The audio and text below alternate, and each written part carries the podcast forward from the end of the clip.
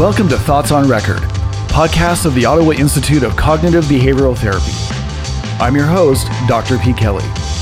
Each week, we explore topics of interest relevant to mental health clinicians and consumers. That said, if you're generally interested in psychology, the brain, dynamics of human behavior, and other aspects of the incredible journey that is the human experience, you've come to the right place. Now, without further delay, here's today's episode. Dr. Uma Naidu is a board certified psychiatrist, professional chef, and nutrition specialist.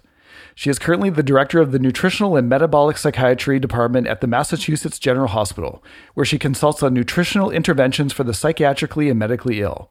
She also teaches at the Cambridge School of Culinary Arts. She blogs for Harvard Health and Psychology Today and has just completed a unique video cooking series for the MGH Academy, which teaches nutritional psychiatry using culinary techniques in the kitchen. Dr. Naidu has appeared as a mental health and nutrition expert on Live with Kelly and Ryan, The Today Show, 700 Club, Impact Theory, and has been featured in the Wall Street Journal, Shape, Parade, the Boston Globe, Mind Body Green, and more. All right, Dr. Uma Naidu, welcome so much to Thoughts on Record. How are you doing today? I'm well, thanks. Thanks for having me. You are very welcome. Uh, Dr. Naidu, I am so delighted to have you here today to touch on some of the themes in your new book, This is Your Brain on Food. I thought it was an excellent read, and I really liked the way the book was broken down by mental disorders with some really specific evidence based suggestions around how we can think about food and nutrition in the context of each of these areas of challenge. I know I have a lot of questions for you today that I hope will extend some of the topics that you've covered in the book. The interface between nutrition and mental health is such a fascinating area of study, and I know one which many of my clients and colleagues are really deeply interested in. So, again, Dr. Naidu, thank you so much for being here today. Well, thanks so much for having me, Pete. I'm excited to be here. Excellent. Okay, well, you have a really interesting background. You're a psychiatrist, you're a professional chef, you're a nutrition specialist. Can you speak about how and why you combined all of these different perspectives together to write this book? I think that these uh, areas of my life came together naturally just by pursuing things that I love to do. I clearly love to eat. Uh, I learned to cook later in life, and I love to cook. But I think it does stem from my family. I uh, spent a lot of time with my maternal grandparents during the day. My book is actually dedicated to my maternal grandmother because my mom was in medical school during the day. So I would actually just uh, hang out with her and watch her prepare fresh foods, vegetables from the garden, eat lunch with my grandparents, sit down, talk with them, had a lot of social interaction, but I also learned things like yoga and meditation from them. And in the extended family, there were a lot of physicians and a couple of Ayurvedic practitioners, so I naturally absorbed that. When I started um, in my residency in psychiatry, I therefore felt a real gap um, I knew that I loved mental health and I wanted to be in the field, but I felt that just pulling out a prescription pad and finding a form of therapy for someone was simply not enough.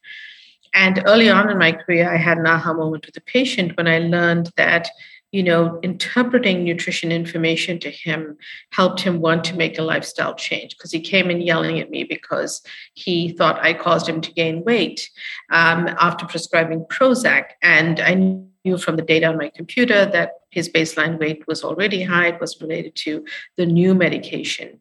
But he was also drinking a super large cup of coffee, uh, Dunkin' Donuts coffee, which we love in Boston. And he, um, I was able to stop him and say, you know, gee, what did you put in your coffee today? Partly distracting him, but I knew I was onto something. I just was trying to understand better. And he was putting more than a quarter cup of processed cream and eight teaspoons of sugar without even thinking about it. And proving to him that these were empty calories, I saw his eyes light up, you know, like a light bulb went off. And that was also my aha moment because the fact that he understood he could make a change was very powerful. And the fact that I knew to direct or help guide him, that really made me want to include nutritional information in everything moving forward.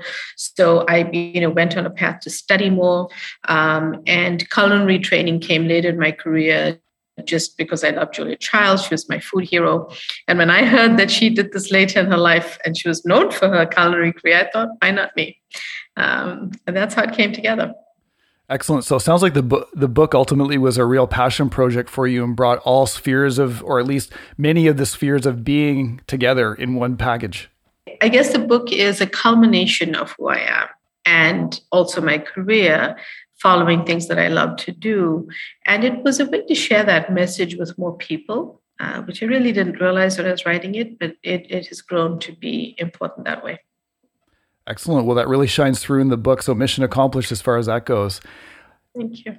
One bit of context that I just want to provide before we embark on this discussion is that social media, the internet, etc., they're all crammed with purported cure-alls, uh, and everybody seems to be selling a cure for what ails people out there. Dr. Naidu, can you speak to the effect size of food in the context of the treatment of mental illness? Are we talking about a small, medium, a large impact? Is it more supportive? Is it complementary? What should be the expectations of clients with respect to the potential impact of supplements or nutrition on their symptoms or the management of ongoing conditions? So I think that's a great question. I think that this that uh, food is a very powerful tool in our mental health journey. It is meant to complement medications or therapy that you are taking or being prescribed.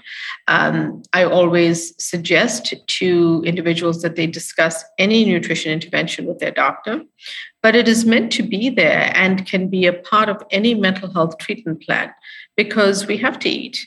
We eat several times a day. And my answer to that is why not do it in an optimal way to improve our mental well being? And uh, you know i don't the, the thing that i'm very clear about is med, as medications and therapy are not replaced by nutrition. They're really meant to work together. But there are also many people who've come forward especially during the pandemic, where they're using my book as a guide, as a companion, as almost a compendium of way to feel better. So they're feeling a little bit blue, but they're not necessarily needing a medication. They're feeling stressed or they can't sleep. And they've come forward and really said that they use it as a guide to feel emotionally better.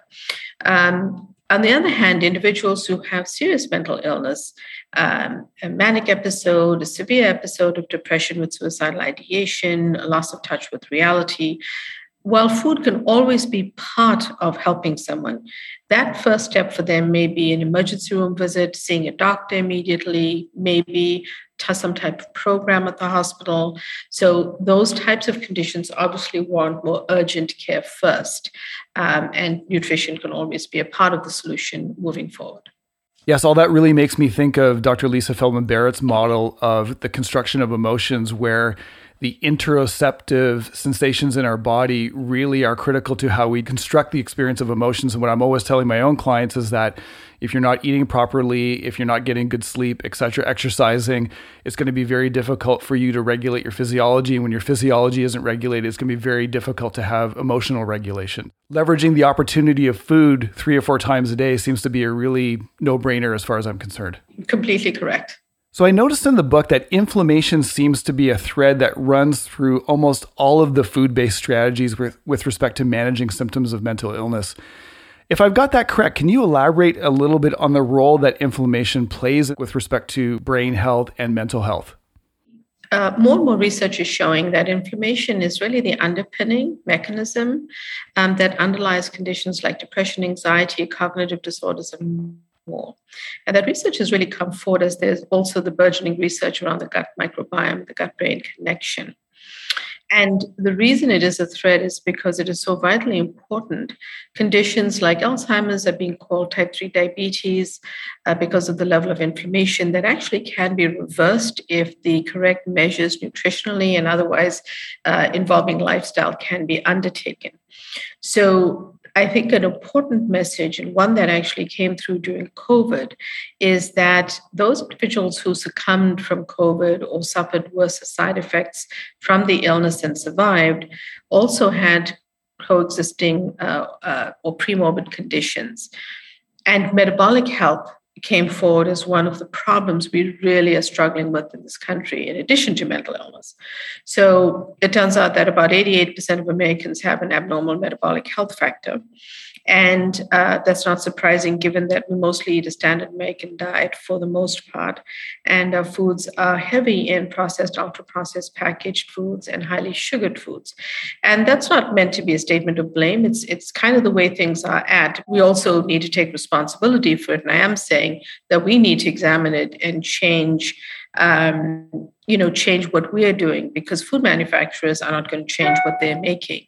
So it's for us to be under, uh, sort of educated and understand what we're putting in our body and the choices that we have. How much time we spend in the cereal or cracker or cookie aisle versus the fresh vegetables and the uh, you know organic meat section if that's something that's affordable or at least you know clean sources of protein that you're able to get. Um, so I think that that becomes critical for us to understand that the power is at the end of our fork and inflammation is so critically related. I like to say a happy gut is a happy mood because most conditions actually involve some gut inflammation of some kind. And I've seen it clinically. Um, I've seen people feel better as we work on adjusting their nutritional psychiatry plan to reduce that inflammation in the gut and symptoms really gradually improve so it, it is actually it is very much a, a theme that we should understand in nutritional psychiatry is it that inflammation perturbs normal brain function via neurochemicals? Does it disrupt electrical activity? Uh, do we know exactly how inflammation interrupts normal brain function? So it starts with the gut brain connection. The gut and brain are, are connected inextricably because they arise from the exact same cells in the embryo. Then they're connected by the vagus nerve, the 10th cranial nerve, which acts as a bidirectional chemical messaging superhighway between these two organs. So when you think about how food is digested, think about um, think about it this way: a healthy meal gets digested with healthy breakdown products like short chain fatty acids, which then through the bloodstream and through the single cell layer of the of the lining of the gut gets gets transmitted you know, to parts of the body, but also the brain. And short chain fatty acids have a good and positive impact. When you're eating a less healthy, say a fast food, junk food kind of meal, bad breakdown products are formed by the digestion of food, which are more toxic. And those are more damaging to that single cell layer, uh, lining of the gut um, and can pierce through, creating conditions over time like leaky gut. So leaky gut then, you know, has a has a uh, in this ecosystem has a has an effect on the inflammation of the brain. And it's sort of this we need to think about it as a whole system. So it starts with the food and we can therefore tweak that to improve and then improve any neuroinflammation that gets set up by how we're eating is that message that's being re- relayed up through the vagus nerve then essentially being interpreted as a stressor that's going on in the periphery? Like the, the brain feels that there's some insult that is ongoing within the body? Right. So the chemical messages are bidirectional and they continue all the time. Um, so this neurotransmission is critical to the to whatever impact it's having on the brain. So yes, it's it's then conveying a message that is pro-inflammatory versus reduction of inflammation reduction of stress and you know the neurons being in, in more of a calm and um, in, a, in more of a calm environment just a point for the listeners I, my background is in psychoneuroimmunology at least some of the early grad work that i did. And we used to study chronic immune activation as like a chronic stressor much like a divorce would be or unemployment or things like that. So it's probably worth making the point that if you're putting these inflammatory foods into your body, it's like subjecting your body to a chronic stress, much like unemployment would be a chronic stressor or, you know, a divorce, things like that. And your, and of course, chronic stress tends to lead to mental illness. So perhaps that's one pathway. I'm sure it's very complicated, but perhaps that's one pathway by which the dietary factors are exerting an influence up, upon the brain. Can you speak a little bit more about the enteric nervous system and the and the microbiome and that whole uh, system that's really fascinating to me. I'd love to know about how the modern diet might be messing with the microbiome and perhaps what a more traditional or ancestral diet would have done to confer health upon the microbiome. So, if we think about um, our food ancestrally, you know, um, sugar was an important nutrient for the flight and fight uh, fight response because if you were um, you know fleeing from a tiger who was about to eat you then you needed that burst of glucose to help you um, run and and run away and save yourself. However, what industrialization and the food system uh, did to what we eat has also evolved because we're no longer picking fresh berries off a tree to obtain a natural form of sugar. We are consuming foods that are largely uh, uh, contain you know, things like high fructose corn syrup that are labeled in a way that is often misleading. Uh, it's all done within the labeling laws, but it's misleading to the consumer. So something that's labeled whole grain might have a ton of added sugar in the cereal, and the mom buys it thinking this this sounds good. I heard this on a podcast. I should buy the cereal, but in fact, it's mostly refined grains, a ton of sugar, and maybe a little bit of whole grain as the very last ingredient. So all of that changed from you know our ancestral time times. And the amount of sugar that we are consuming through um, through artificial sweeteners, through how foods are, are, manufactured, including savory foods. People are often mistaken by realizing, by not realizing that ketchup, pasta sauces, salad dressings all have a ton of sugar. So, when if we were to walk ourselves back from the system and think about how it's impacting us, if we're eating a diet that is largely processed, ultra processed junk foods, processed um, fast foods, um, you know, fast food French fries have added sugar to make them hyper palatable. That way, we crave them when we go to the dri- uh, drive-through. Um, we buy, we upsize, and then when we upsize, we eat that whole bag of fries because they uh, tap into our cravings, are, are uh, hyper, and they're made to be hyper palatable. Um, so when we're eating all of these foods, and then the other issue with fast foods is they use processed vegetable oils, and those are more cost effective for them, but they're pro inflammatory for our body. So they're just driving the inflammation in the gut, driving the inflammation in our body. Putting all of this together, what happens is for individuals like ourselves that uh, are mostly consuming the standard American diet, sort of without awareness that it's causing these impacts in our body, it's not just our weight line, waistline that's suffering anymore. COVID showed that. Definitely comorbid conditions were critical. But the other thing is that people are just not that healthy. So um, we need to understand that the food as it's being broken down is nutritionally deficient for our bodies. You know a good tip that i like to give people is that uh, it's not a whole food if it has an expiration date. Because you know when you go to to buy oranges you don't see an expiration date on orange you know? It's a it's a fresh food and either you store it correctly and it lasts a little bit or you know it, it's it goes bad and you throw it out. So so the idea is for us to move in direction of healthier, more wholesome foods back actually in that way to ancestral times and the correct use of sugar. So little, some serving of you know blueberries is a great source for you unless you have a problem type 2 diabetes or your doctors asked you to really significantly cut back even on sugar from natural sources like fruit. But you know for the most part eating healthy servings of vegetables going back to what those traditional so-called mediterranean and other diets talk about the mind diet and others they actually have wholesome foods in them. And what I would rather have people pay attention to is portion size and the quality of their foods versus counting calories, which is what tends to happen in the US around fat dieting and that type of stuff. So the food we eat interacts with these nervous systems. The breakdown products, as I explained earlier, interacts with that gut lining. And the impact, therefore, is can be quite devastating on our brain and the rest of our body. So, what are the specific role of the bacteria or flora that are living in our in our guts? I'm curious how they what role they play in this whole process. So, for, ex- for example, uh, when I mentioned eating uh, vegetables or having some berries, vegetables, uh, fruit, beans, nuts, seeds, legumes, healthy whole grains all contain fiber, a very important nutrient for the gut microbes. That's how the gut microbes can actually thrive.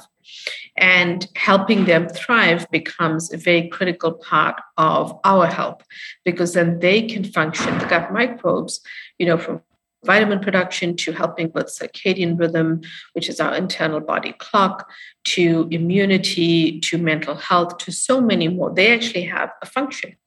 Uh, when we eat vegetables, the um, anti inflammatory, antioxidant properties, the plant polyphenols interact with the gut microbes. And that interaction is very positive for the body and for the gut microbiome. So, examples like that sort of unpack a little bit of how food then interacts with the gut microbiome and can be very positive for us. Um, to help with uh, gut healing. So, for example, we know from research that healing of any inflammation in the gut takes about 28 days to a month. But we also know from research the meal that you eat, even though, though you may not immediately feel it, uh, within hours the gut microbes are responding. Um, you just see the effect build up over time. So uh, it, it becomes really important just being thoughtful about what we're eating. Is there any evidence that supplementing with probiotics is effective in this regard or can help with this inflammatory process?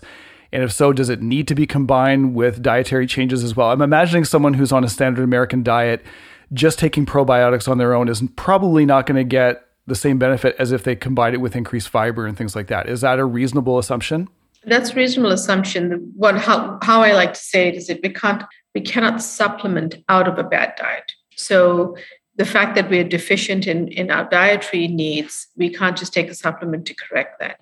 Just like you've heard, you can't exercise out of a bad diet. So, in a similar way, we need to be changing a few things and do it slowly and steadily. Um, I'm not against supplements, but I do think that we can try with whole foods first. You can eat fermented foods, which bring back those live active cultures.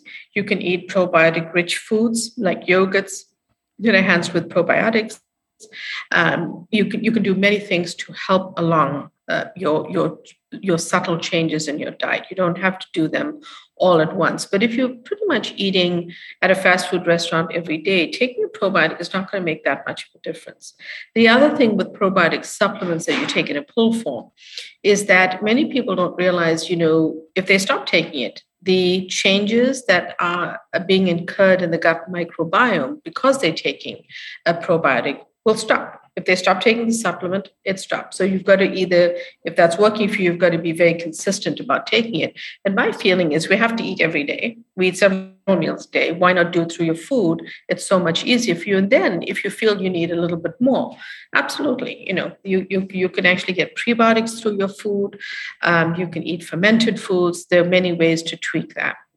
Are there any compounds that can only be readily absorbed through supplements or perhaps obtained through supplements? There's certain things that you know don't don't necessarily come in food form, um, and uh, or there, there are times, for example, that research has shown, for example, that saffron, a culinary um, uh, element, you know, has a very good amount of evidence for improved depression, but the amounts used in the studies were much higher than what you would use to make uh, any type of meal. And also, saffron is a very expensive spice. It's delicious. It's a beautiful spice to cook with, but it but it is you you it is expensive and you don't use much of it. That's an example of where I would suggest to someone if you are talking to your doctor about a supplement uh, for your mood, definitely consider something with saffron because the amounts that are able to be obtained in a supplement are very different. Um, like that, there are other things that that we don't obtain through food, like NAC. Um, so that's another example of a time that you know we might use a supplement.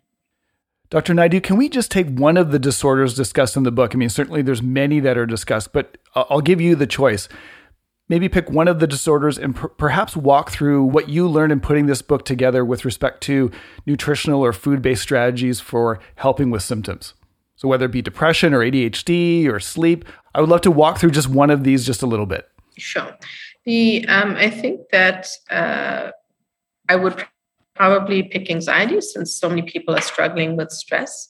And I think that some of the things I've learned uh, from my work clinically are very poignant because when people adjust their diets in a, in a way that's not good, they can have an uptick of symptoms or even new symptoms of anxiety develop.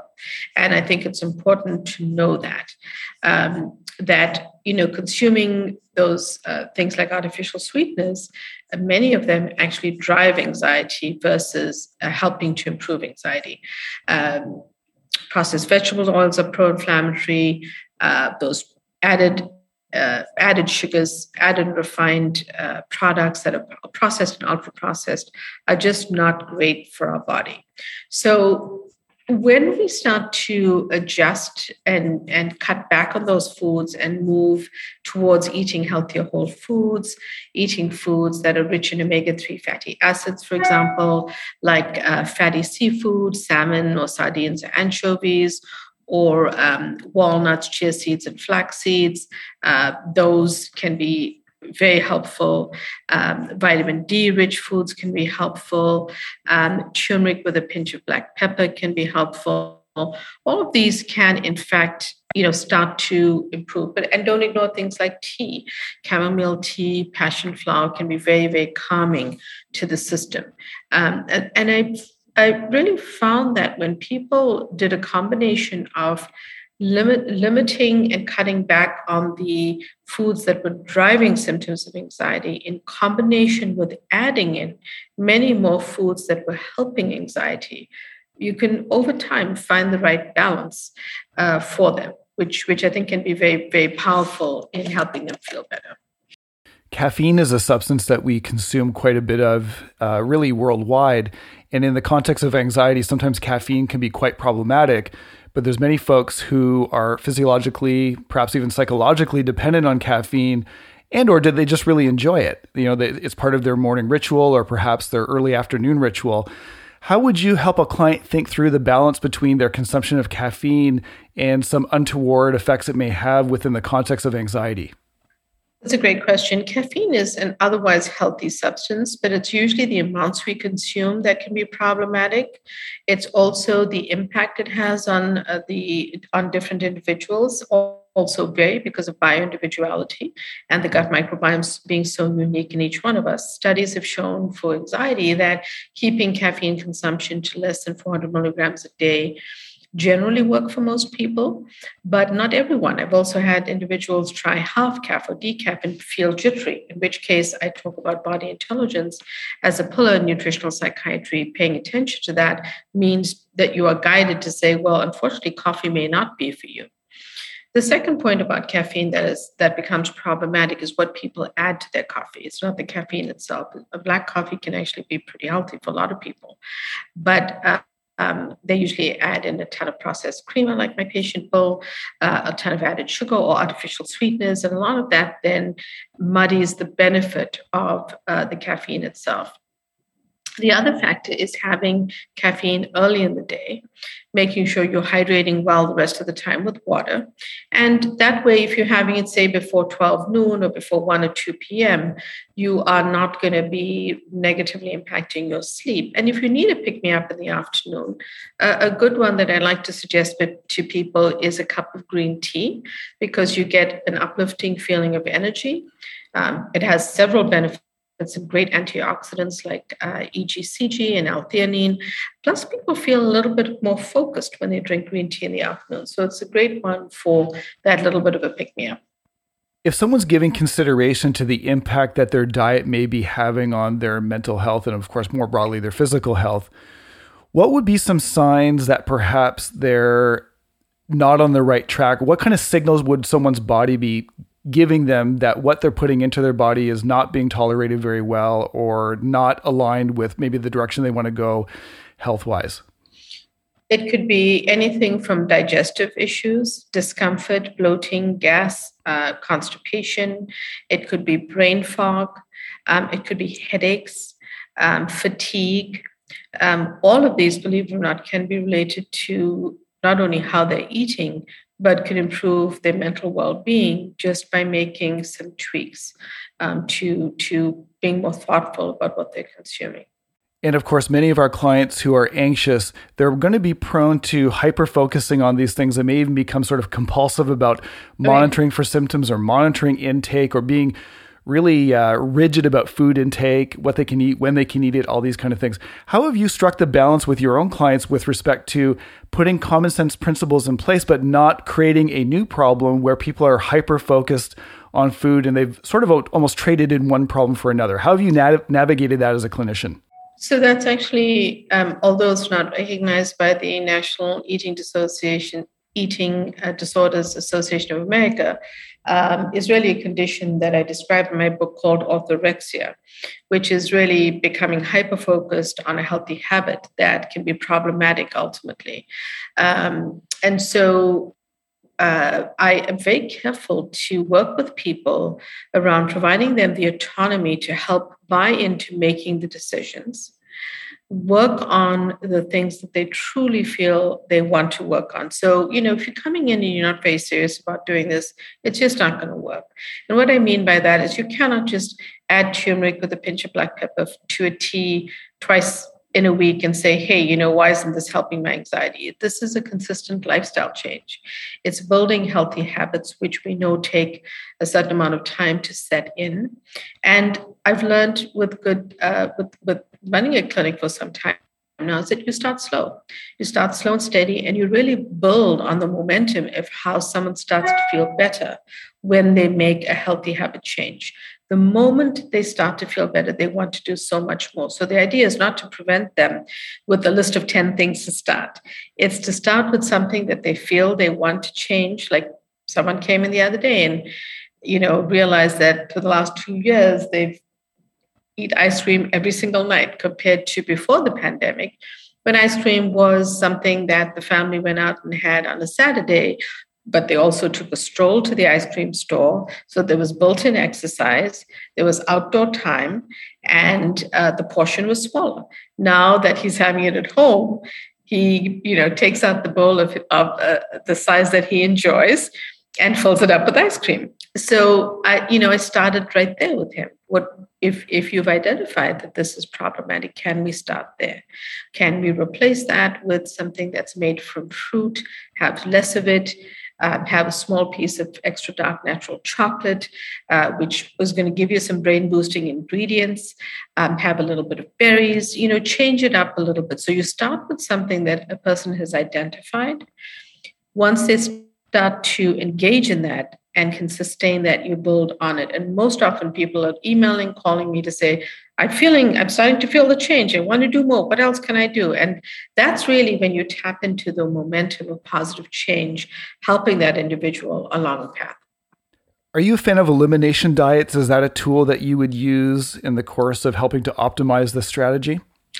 I'm not a fan of elimination diets, but I do eliminate foods in clinical context. So if someone um, has is suffering with anxiety, and we've worked on a nutritional psychiatry plan, and I've identified that they do consume a lot of uh, you know processed breads and gluten from sources like that um, i might ask them to cut back on that and see if their symptoms improve but i don't start with eliminating foods because what i notice psychologically people feel deprived it ends up having a boomerang effect which is not positive for their health their mental health or their waistline so, you know, working with adding foods in and limiting the foods that are problematic, uh, cutting back on those fast food meals, cutting back on the frozen dinners or frozen pizzas, those become an important part of the equation. I want to ask you about two hot button issues. The first one is Are we in a position to settle the ADHD and sugar link once and for all? So, you know, I think this is interesting. There's a, there's a ton of correlation between symptoms of ADHD and those added and refined sugars. I, you know, I've seen it clinically. I am not sure what the controversy is about. Um, colorants, dyes, stabilizers in foods, in processed foods, worsen symptoms of ADHD. I've seen it clinically. When we help um, kids and families to clean up their diets a little bit, they start to show improvement. Okay, and the second issue that I want to ask you about is gluten. This one seems to cause quite a bit of controversy, all the way from it's the source of all problems to all the way to you know it's an it's a non-problem except for those who have celiac. Can you speak to your lens on gluten and you know how you see it influencing psychiatric symptoms? So it's it's very specific to the source of gluten. Um, an artisanal loaf of sourdough bread baked fresh at a local bakery. Uh, a farmer's market made with a sourdough starter is has a fermentation process involved is very different from a processed sliced sliced white bread that is shelf stable that lasts on your counter when you go away for a week's vacation very different products um, secondly people with obviously with celiac non-celiac uh, gluten sensitivity might need to be more careful. I don't feel it needs to be eliminated. I think it's the quality of whole grain that you eat. Whole grains are very important for the microbiome. Do you have to eat a ton of it if you're struggling with your weight? That's where the nuance of mental health and nutritional psychiatry comes in. If you've taken a medication that has caused you to gain weight, we may have to work with you on being careful about which carbohydrates or where you obtain them, and whole grains fall into that category. So does gluten. Um, but if someone is at, at a healthy weight and working on and you know using these different plans to help symptoms, unless they're showing an uptick of anxiety, where gluten has been shown to be problematic, there's no need to just start off by excluding it. Um, so I would rather people aim for better sources of gluten, be thoughtful about where they're obtaining it from, everything in moderation. Um, think about other whole grains that you could use um, you know, buckwheat, uh, farro, spelt. There's so many that you can change up. Um, barley uh, uh, that you can change up. Um, use less of it in the dishes that you're making, um, and still get the benefit of the whole grains, uh, you know, for your diet. I also want to ask you about some, I guess, more recent evolutions in some of the food strategies that people are employing namely uh, the carnivore diet and the keto diet. Now, not exactly the same thing, but both of these emphasize uh, a lack of carbs ultimately, and one is certainly very high fat, and the other is you know a lot of protein, perhaps with fat uh, in the form of meat. What do you think about these dietary strategies? How do they strike you from the position that you're in? I consider myself diet agnostic, and so if someone comes into my office um, asking me about, you know, being on that diet and wanting to know about their mental health, my role is really to help them tweak whatever they're doing, uh, whether that be vegan or carnivore uh, or in between or, or keto, um, to sort of include anything that I feel is missing from a nutritional standpoint and or the nutritional psychiatry standpoint. I think that what's problematic about these different diets is that they're polarized. Um, you know, it's this eat this, not that mentality. Eat only meat, never eat a vegetable or never eat a bean or eat this amount of fat and never eat a carb or cut back so low on the carbs that it, you know, some people might need carbs. Um, so, in fact, our bodies all need carbs. So, I think it's about finding the balance that works for you. I, I find that being polarized, no matter what the name of the so called program is, um, it's very difficult for people because they walk into my office not only confused, they feel like they have to give up more foods. They feel like there's certain foods that are demonized and they cannot touch them. Um, and it leads to people not enjoying their food. And as a chef, I actually care that food is delicious and that people enjoy their meals. Food is a very primitive drive. You know, when we're born, what happens when a baby is born? You know, they we want to check their lungs and they, we want them to cry. And after the baby's cleaned up, the baby feeds. You know, eating is a very primitive drive. So saying to people, no, you have to exclude this entire food group or you can never eat something and that i'm not just referring to the diets you mentioned i'm referring to a lot of different diets that say you cannot eat this you can only include that um, becomes very difficult for people i'd rather them find a sustainable way to them better emotional health that is stable and within that if they need to include exclude some gluten or if they need to at times eat more fat for different reasons that can be tweaked. But i really like it to be a personalized plan and for people not to come in with an attitude of no i should never look at a vegetable and only eat steak. I mean i think that just doesn't work. It's not sustainable. No i totally agree and it really feels ideological in that space right? Everybody puts their flag in the sand and says no this yeah. is the way you got to do this it. this is where you have to do it yeah right? And there's so much genetic diversity. We all have different ancestral pasts. There's no way that one particular diet is going to be a fit for every single human being on planet Earth. It's, it just doesn't seem plausible. I agree. I agree.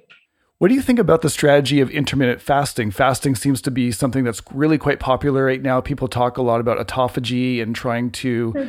you know, improve mitochondrial health, things like that. How do you see fasting fitting into this uh, space? I think that with nutritional psychiatry, we don't yet know longer term outcomes for intermittent fasting.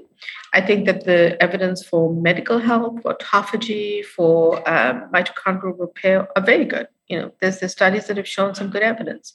So I think again, it comes back to the individual. How you're discussing with your doctor, trying form of fasting. Um, you know, uh, for mental health, we just don't know yet. Some of my clients have said uh, more um, just just reporting back to me that they've noticed some better better level of focus, um, things like that. But you know, I, I don't yet we don't yet have enough evidence to say intermittent fasting should be the definitive way to treat X condition in mental health for someone who's thinking about making some changes to their diet and let's assume that you know all things being equal they don't have any special medical conditions that need to be attuned to or food allergies or intolerance intolerances or anything like that is there a type of diet that you would recommend as a good solid starting point where people could build off of that pretty reliably? So going back to healthy whole foods eating you know um, look at thinking about your plate. Have your nutritional psychiatry plate be largely plant based foods vegetables, beans, nuts, seeds, legumes. Uh, for sweet, have a small serving of berries. Lean into healthy fats, olive oil, um, avocado. You know, add those leafy greens. Leafy greens rich in folate, extremely important in mental health. Low folate associated with depression um, you know, have, choose clean sources of protein. So whether you have poultry, seafood, whether you eat tofu, you know, whether you eat just adding in chickpeas uh, as your source of protein, have to be a good source of protein. Um, there are many, many different ways to go. Um, but the source of your food, rather than counting the calories and the portion size, is important. You can really load up that nutritional psychiatry plate with your sulforaphane rich veggies like cauliflower, cabbage, Brussels sprouts, great antioxidants, low calorie. Um, you can lean into the healthy fats and you can create a balance that actually could be super tasty. And don't forget spices. They not only have great brain benefits, they flavor up your food. I fell off my habit for a little while, but I was into sprouting for a while. Yeah. And uh, fermented, fermented foods. Yeah. yeah, so so tasty. Many clients who are listening may be on psychotropic medications. Are there any special considerations around thinking through nutritional modifications and how that could interact with medication or, or even interfere with medication, perhaps? You always want to be careful with psychotropic medications. You always want to include your doctor in this discussion. Um, you know, I feel that if you are taking psychotropic medication, you've struggled with some of the side effects of those involving your, your doctor in a discussion of how you can use nutritional interventions to help. Um, there's some case reports of the ketogenic diet in this regard being helpful, but again, that's an individual discussion. It's not a one size fits all. Um, there uh, also eating a nutritious diet becomes even more critical, but being careful about, say, the type of fruit you're eating if you've gained weight from psychotropic medication, that becomes an important nuance to pay attention to. Um, so definitely, you know, dietary and nutritional interventions alongside everything else are important. There's many recipes within the book. Do you have a favorite in there that you would direct people to that is really close to your heart or close to your uh, stomach? I guess. my one of my favorite recipes is my um, my lentil soup, which is my dal recipe, because I grew up eating that and I tweaked the recipe for the book. And it's great because you can add in, um, if you're plant based or vegetarian, you can have it with, say, spinach and uh, you can put in veggies, but you can also do that and you can add, you know, uh, roast pieces of roast or cooked baked chicken to it. So you can you can really doctor up that with a really good base of um, a great uh, lentil soup, which is rich in fiber, nutrients, um, iron, and so many things, and make it more flavorful. I happen to like it with spinach and with lots of spices. Excellent. I'm going to try that out. I haven't had a chance to try any of the recipes, but I've got it on my list for sure. Great. I'm going to ask you an unfair question, but I'm a big fan of having at least you know simple takeaways for clients because oftentimes they're bombarded with information. Even in the context of a therapy session we say so much. You wonder how much they're taking out of the the session. What would be one thing that people could start to do today to maybe ameliorate their relationship with food as far as managing their psychological health goes? Um, what i'm asking everyone to do is ask yourself is there one unhealthy habit you picked up during the pandemic that is food related Maybe it's cookies, maybe it's buying tons of candy, maybe it's the tub of ice cream, like my patient the other day. Um, ask yourself if you're ready to take a step back. Most people would, would be ready if they've identified that it's an issue for them. um, because awareness is, of course, one of the first and most important steps. So I ask people to start there and see if you can find a healthy replacement. Uh, I have a recipe for ice cream made from bananas. Just eat, you don't have to eat the whole tub all at once. Um, you know, I love to make uh, fresh uh, spinach crisps in the oven. Uh, 20 minute recipe, two or three ingredients made from fresh spinach instead of potato chips or pretzels. So I think that uh, if we just start to think a little bit out of the box, whatever that habit is, see if you can change it.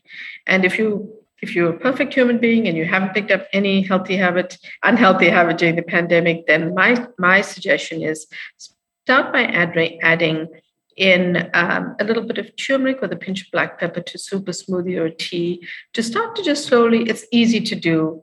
You don't have to prepare the veggies, buy the veggies, cook the veggies. I'd love you to do that. But if you're just looking for something you can do, buy some organic powdered turmeric, add it in with a pinch of black pepper. Start there. See if you know you can do that every day and build from there. Excellent. Well, I want to give you the last word. Is there any last message that you'd like to convey to the audience, or is there something that's really important to you that you'd like to get out into the world via this conversation? I feel that food is the hidden tool in our tool belt that we haven't been using in mental health. Um, it can work collaboratively with everything else that we're doing. And the power is so autonomous, unlike a prescription pad where you don't have the power the power of food is at the end of your fork, your own fork. And I think that if we just realize that and can amplify our mental well being through the use of food, that will serve any other treatment that you're doing. Wonderful. Well, thank you so much for joining me today. If people want to learn more about you or learn more about the book, where can they go? They can go to my website, umanaidoomd.com. You'll see links to the book, links to my new course, um, as well as uh, sign up for my newsletter and you get my weekly updates all in one place on a Friday. Um, and follow me on social. We're always putting out updated research and new information. It's at D R U M A N A I D O O. Well, excellent. Again, I highly recommend the book. It's it's really good read, very very interesting. And again, thanks so much for joining me today. I really appreciate it. Thank you so much, Pete. It's a pleasure to talk with you. Okay, take good care. Thank you. You too. Well, I really hope that you enjoyed the podcast as much as I did. If you found value in the show, we'd appreciate a rating on iTunes. Or if you'd simply tell a friend about the show, that would help us out too. And now for the mandatory disclaimer. This podcast represents the opinions of Dr. Kelly and that of his guests. Content of the podcast should not be taken as psychological advice and is for general information only. Please consult your mental health professional for any specific questions around your psychological health. In no way does listening to our content establish a psychologist client relationship.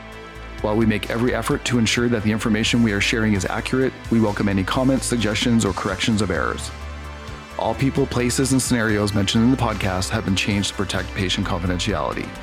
Finally, this podcast should not be used in any legal capacity whatsoever, including but not limited to establishing a standard of care in a legal sense or as a basis for expert witness testimony. No guarantee is given regarding the accuracy of any statements or opinions made on the podcast.